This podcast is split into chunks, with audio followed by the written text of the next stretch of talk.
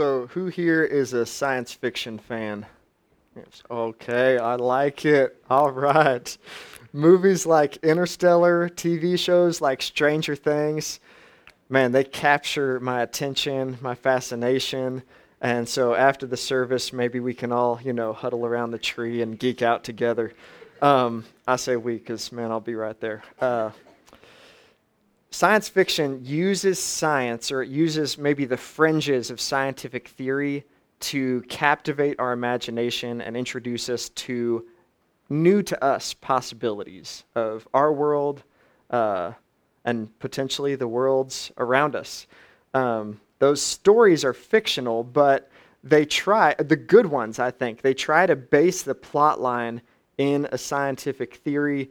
Uh, so Einstein's theory of relativity is a really popular one because it's really complex, but they've also they've proven Einstein's theory on a, on a small scale. I learned this week about time dilation. Time dilation is when you take an atomic clock, a very accurate clock, and uh, say we had one clock here uh, that just stayed here, stationary. And then over here we have a pilot, and uh, he takes his atomic clock and he flies around the world with the atomic clock. And you would expect, you know, that time doesn't change, right? But you'd expect them to say the same time because they were totally synchronized before. But when we compare the clocks again after our experiment's been run, the clocks are slightly different. The, the one that moved quickly actually slowed down. Is that right? Slows down? I, yes. That's what YouTube told me. Um, I know there's scientists out here, you know, like engineers and you know, thoughtful, thoughtful people who have followed these science fiction, you know, like the, you've done it longer than I have because my, my fascination with science fiction started in 2014 when I watched Interstellar. And I was like, man, I, I love this movie. It's fun. And I actually watched it with my family, and my smartest sibling was there. Sorry, Shannon. It's, it's, it wasn't you. It was, it was Mitchell. Mitchell is my smartest sibling. We've had this conversation. She's heard me say it before.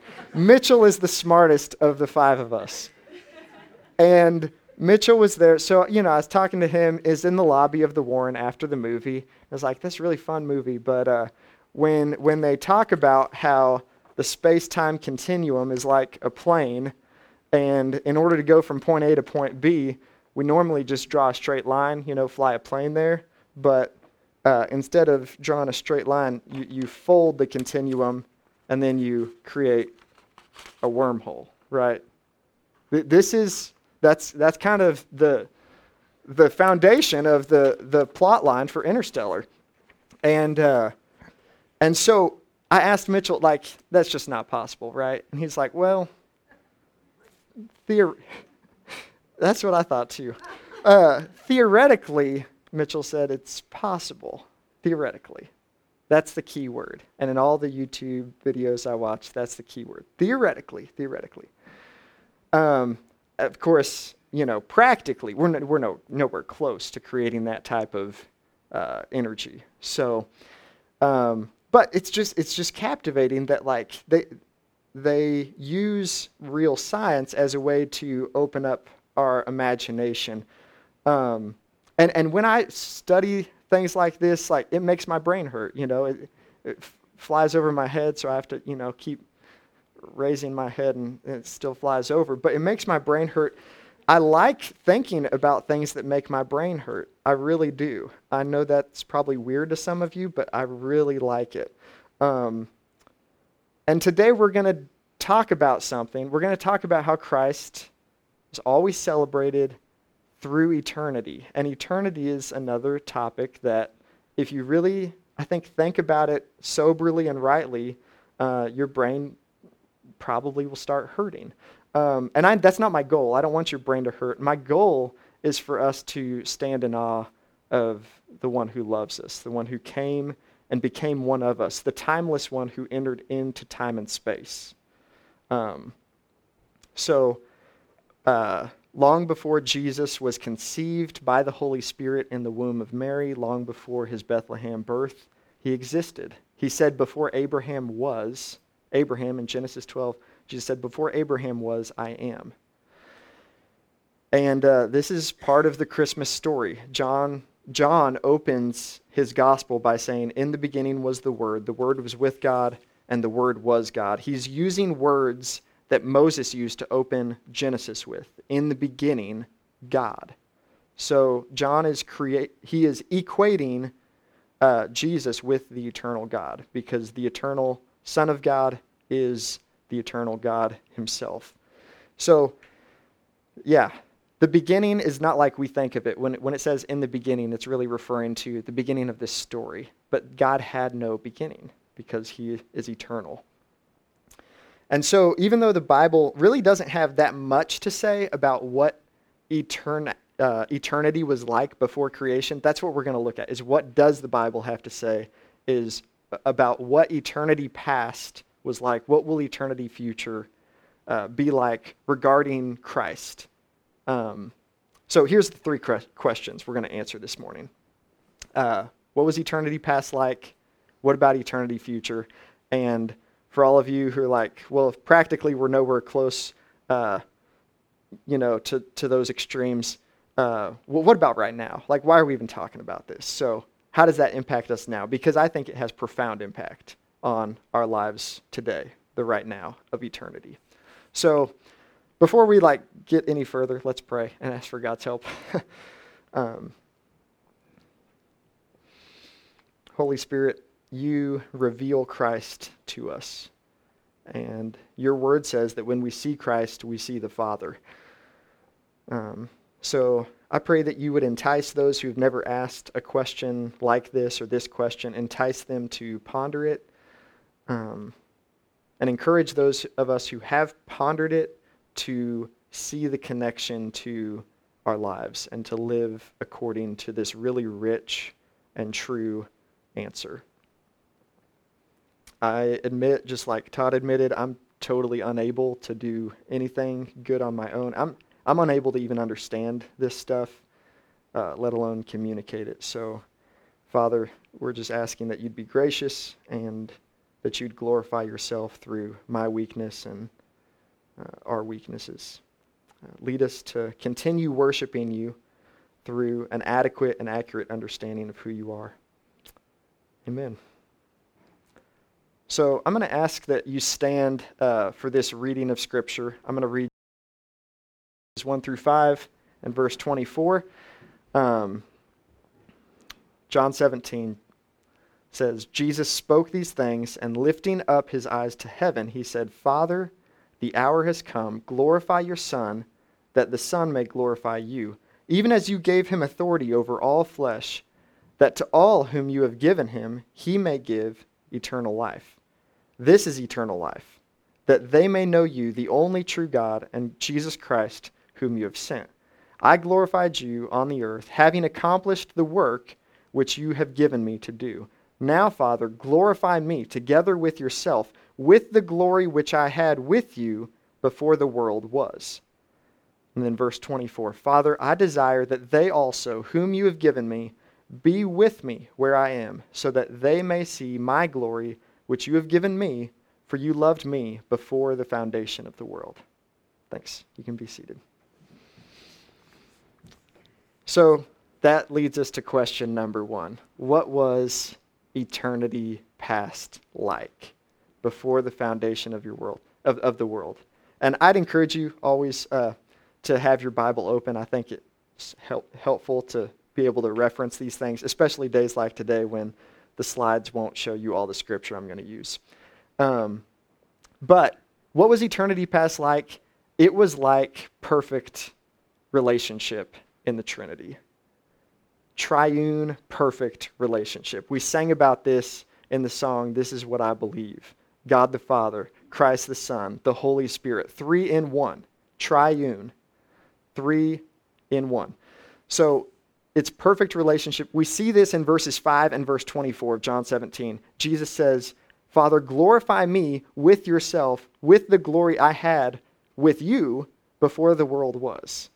And then in verse 24, he's talking, God, I want them, God the Father, I want them to be with me and with us where I am, so that they will see my glory, the glory that you've given me, because you loved me before the foundation of the world.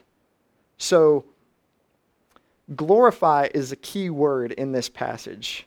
And uh, glorify isn't a word that we use all the time. It's a really complicated word in that it, depending on the context, can have a lot of different aspects, or it's like a diamond under a light.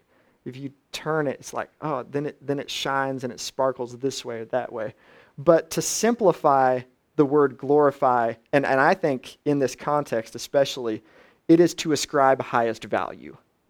Highest value be ascribed. And, and the, God the Son, Jesus Christ, is saying, Father, I ascribe highest value to you, and you ascribed highest value to me before the foundation of the world.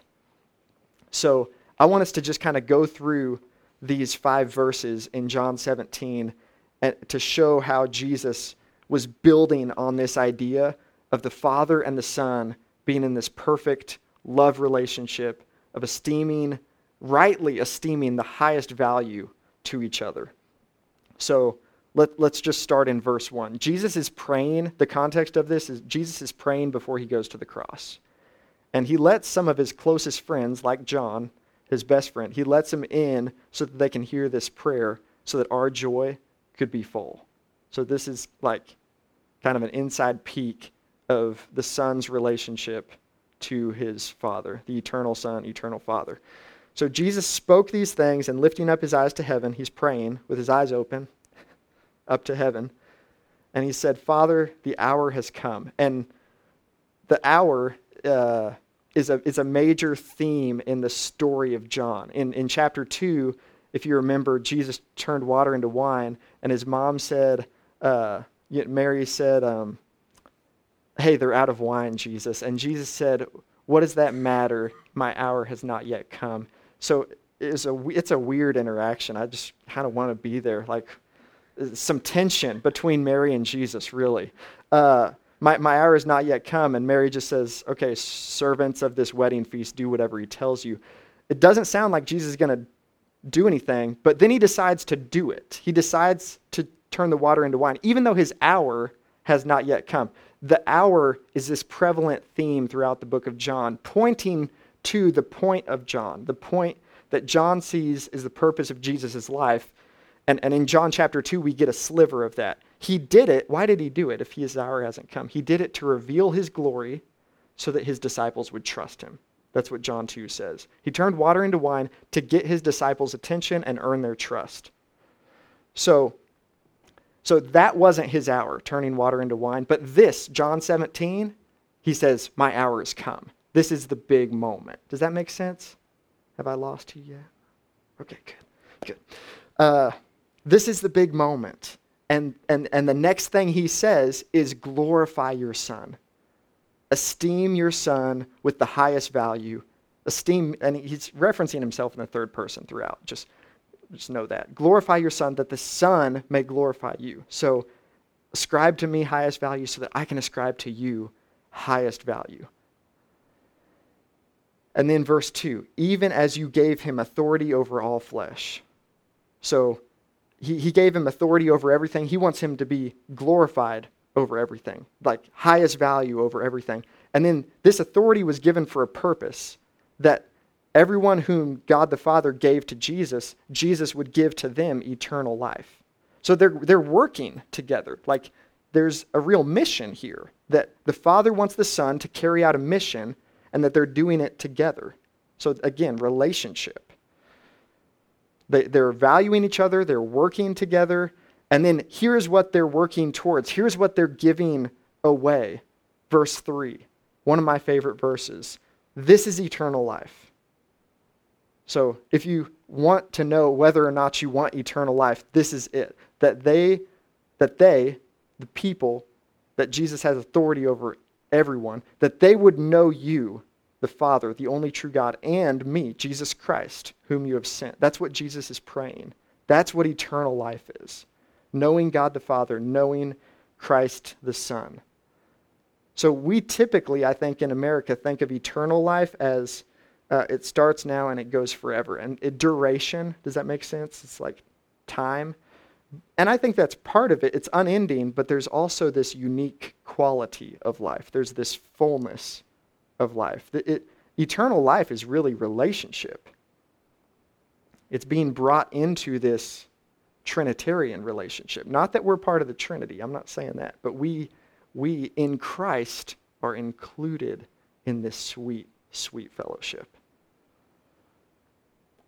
So, verse 4, uh, Jesus says, I glorified you, Father, on earth, having accomplished the work you gave me to do.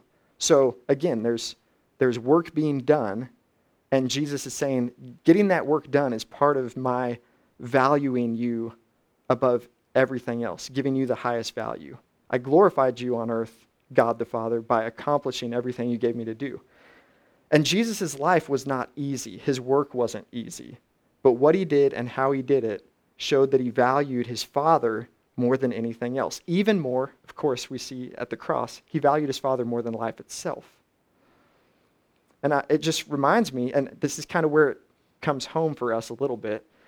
I was talking to a friend this week. He said that his job right now is the hardest thing he's ever had to do. But he also believes that God has called him to it. So, thinking about this passage and Jesus' work glorifying the Father, as we work in faith and in relationship with God, we too can glorify God with our work, the work that He's given us to do. And I think that's what it means that Christ is always celebrated. It's, it's not like we're always happy go lucky, it's not easy, like we would always choose it. But when we value God so much that we trust Him in every situation, uh, we value that, and, and, we believe that God's working all things for His glory. Um, we're celebrating Christ, even through tears, even through sadness. And that brings us back to where we started, verse 5. Now, Father, I glorified you with the work that you gave me to do. Now, Father, glorify me together with yourself. With this glory that I had with you before the world was. So we're kind of back to this looking into eternity past. That before anything was, God was, and God was in perfect fellowship with Himself Father, Son, and Holy Spirit. And so, God's first and highest commitment has been, always will be, and currently is not you, not this church, not me, not our families. God's first and highest commitment, the, the, and this is good news for us, is to Himself. And the first time I heard that, I was like, whoa, what? Um, it sounds funny because we're taught that love is not self serving. Um, but the quick answer to that is that God is serving and loving you best by keeping the right priority at the top. To worship or put anything else above God would be idolatry. And God does not commit idolatry. Look at 2 Timothy 2. It should be on the screen. This is a trustworthy saying. If we've died with Christ, we'll also live with him. If we endure, we'll also reign with him. If we deny him, he will also deny us. But listen to this if we are faithless, if we don't have faith, he remains faithful because he cannot deny himself. That means this again Christ is who saved you. Christ is who chose you. Christ is who God's highest commitment is to. And because you are in Christ, you are safe eternally. You're loved, you're secure eternally. You're brought in to perfect relationship. And I think this is more than technically possible, uh, it's presently available.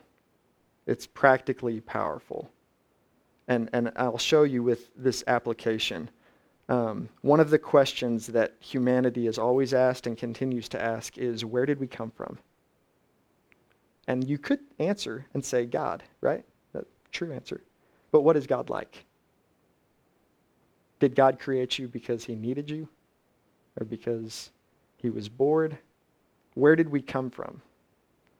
And this, this truth that God has always existed in perfect relationship, total satisfaction, it, it shows that we, we came from the joy, from the self sufficiency of God.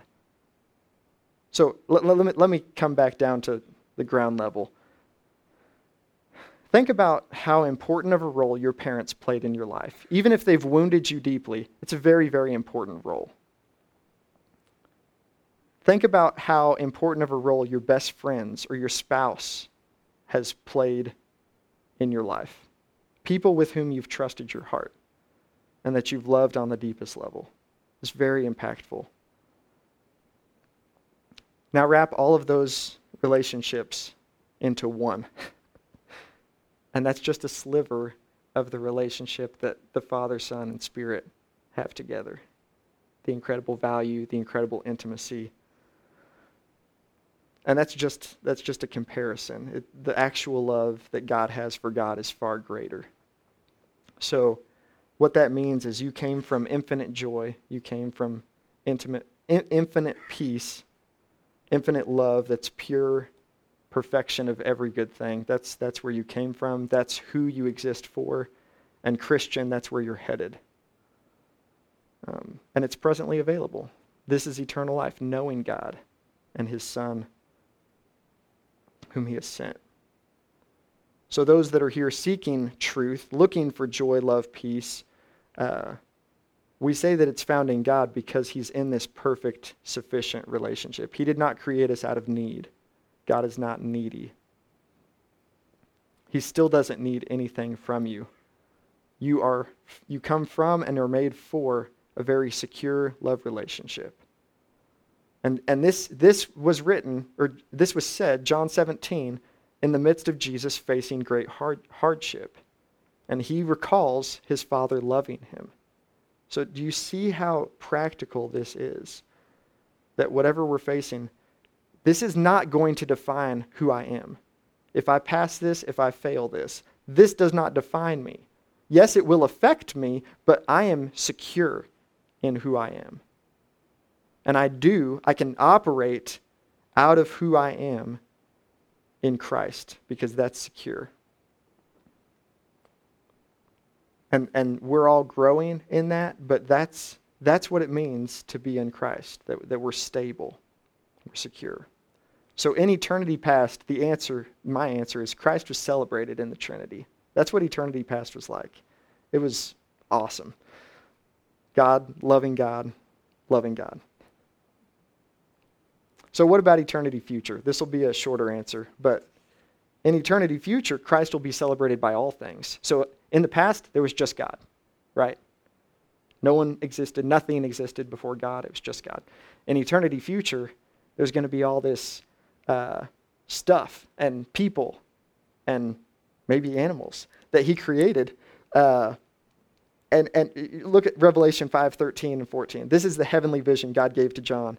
Uh, I heard every creature in heaven and on earth and under the earth and in the sea and all that is in them, saying, To him who sits on the throne and to the Lamb, so God the Father and, and God the Son, the Lamb, be blessing and honor and glory forever and ever. And the, the four living creatures said, Amen. And the elders fell down and worshiped. So all of this be to God forever and ever. So we're all going to be celebrating Christ forever. All things is what this says. Um, so God created in order to include his creation and on this perfect relationship. And this is what we look forward to during Christmas. It's a sure thing. Christ will return, and we remember that he came, but we also remember he's coming back, and we get to celebrate him forever. And so the final question, number three, is how does that impact us now?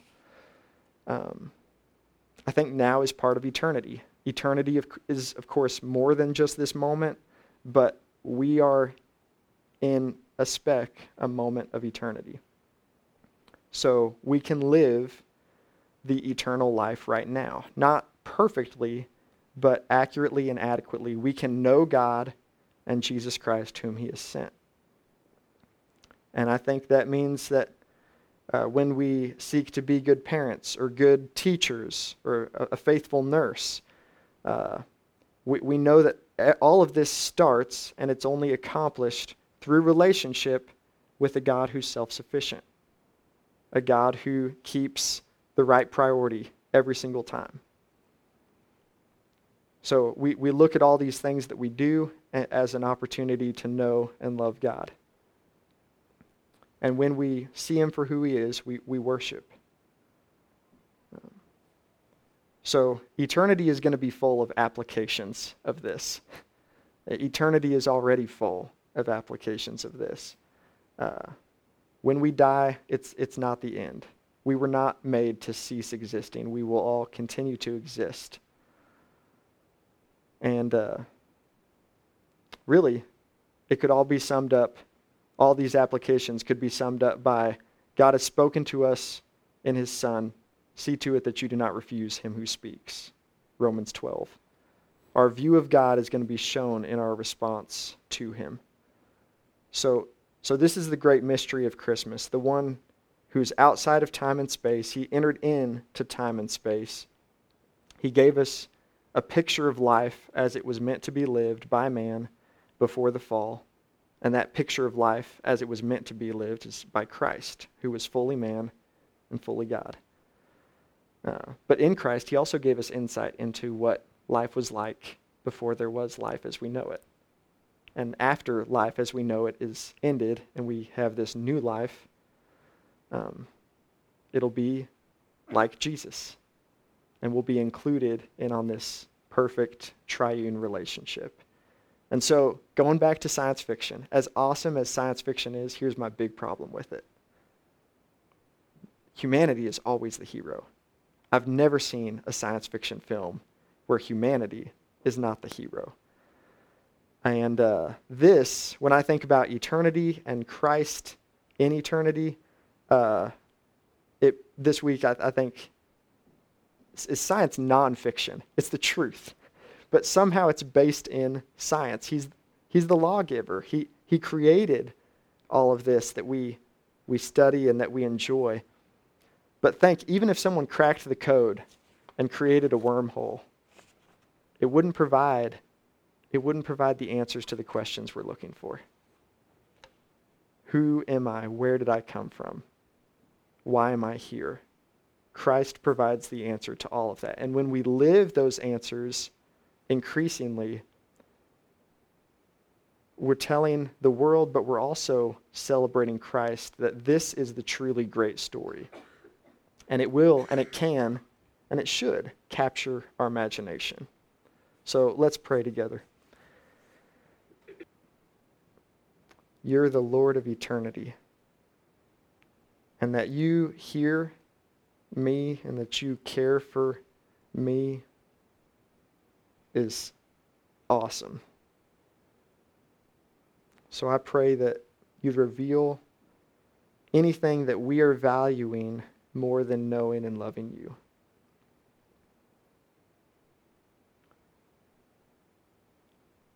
Thank you that repenting and believing is part of our worship. It's part of our continual pursuit to value you above anyone and anything else.